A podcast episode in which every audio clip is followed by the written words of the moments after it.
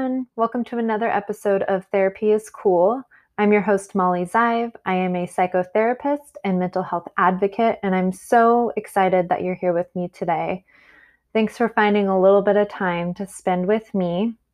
Today, we have a cute little therapy snack of assertiveness.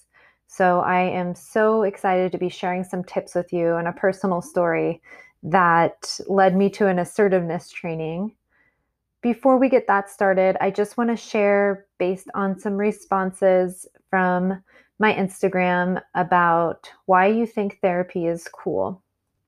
The Andrea Love responded, Self growth is the coolest. I agree. The Barefoot Therapist said, Learning about yourself is the coolest with an emoji with sunglasses. I love the cool theme. I'm here for it. Melda Eric said it brings in good changes. I agree.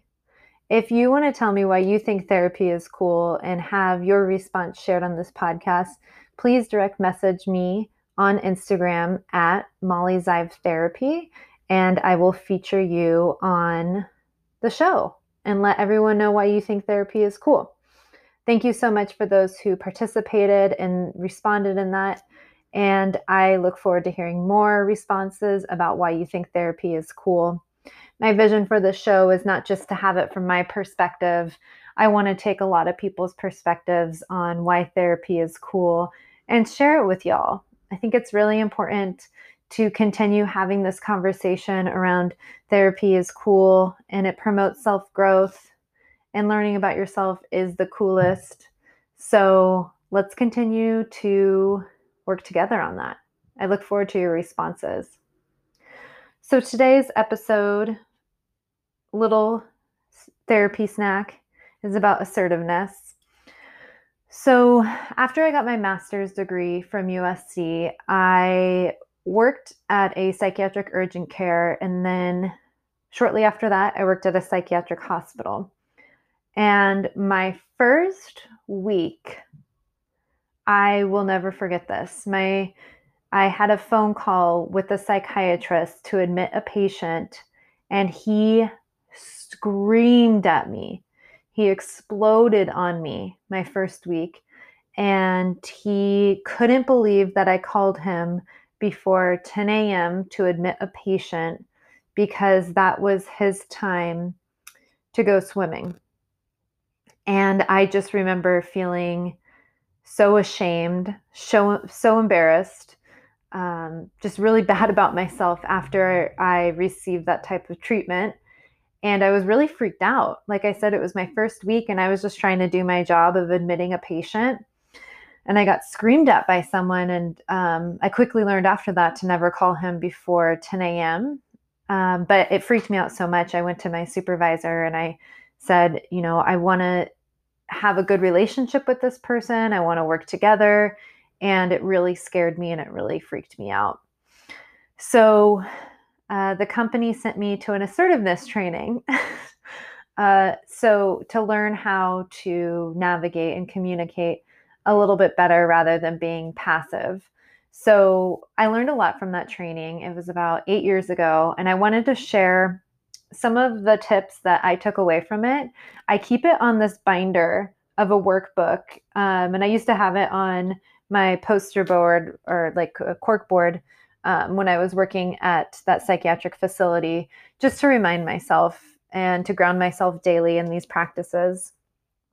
So the first one is stop multitasking. Prioritize doing one thing at a time and what I really liked was these power work times, also known as PWT.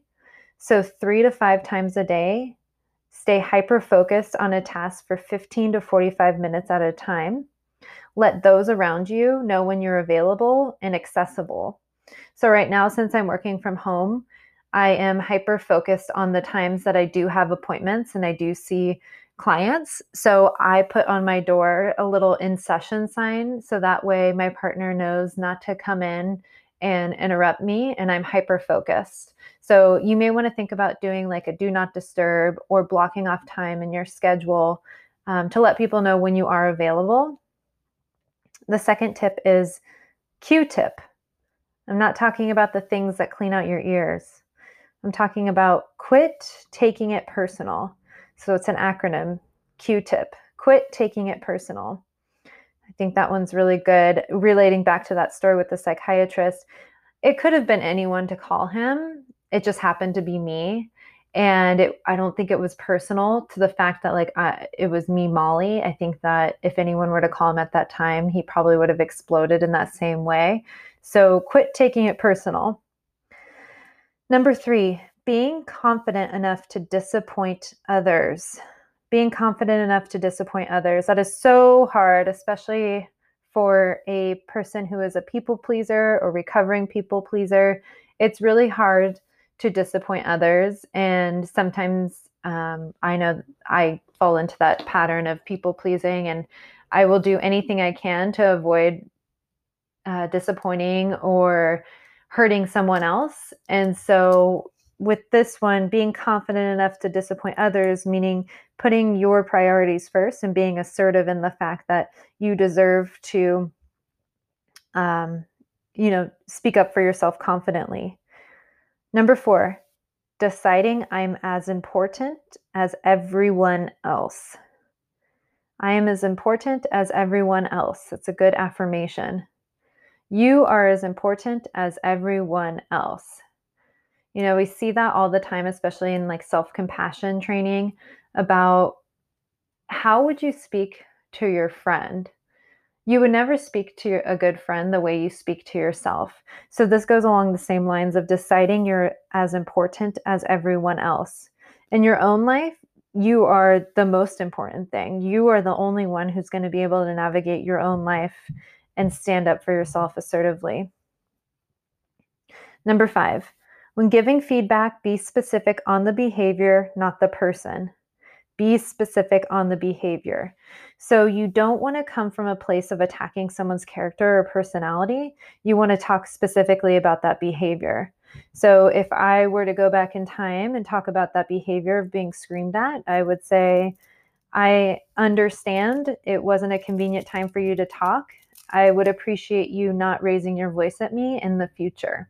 So it's uh, talking about that specific behavior and identifying that. I didn't attack him, or that wouldn't be attacking him. Um, it would just be a request to modify his behavior.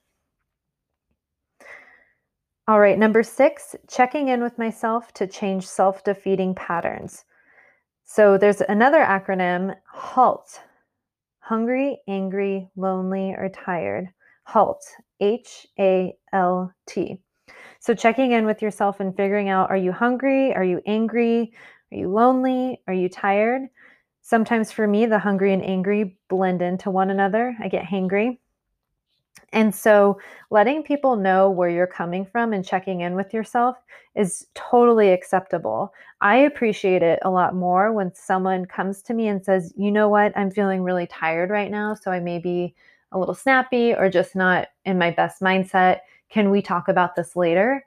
I appreciate that. I think that's totally appropriate. I think that that is a wonderful way to kind of intervene, stay in, stay ahead of um, any sort of miscommunication, and it's very assertive. You're not being passive. You're not being passive aggressive. You're communicating authentically and assertively to let someone else know what your needs are. So, checking in with yourself before you respond to people or react to people. A lot of times we get reactive when we are hungry, angry, lonely, or tired. You want to come from a place of response where you're actually listening to the other person and then able to provide an appropriate response. So, I hope you enjoyed these tips uh, from my assertiveness training. I think it was money well spent. I it was quite a while ago like I said, but these tips are something that I consider in my daily life and it's just such a nice reminder um, and I, I'm so happy to share it with you. So I hope you enjoyed this little therapy snack. And if you want to tell me why therapy is cool or provide me any feedback, please reach out to me at Molly's Zive Therapy on Instagram. Again, that's Molly's Zive Therapy on Instagram. Take good care of yourself.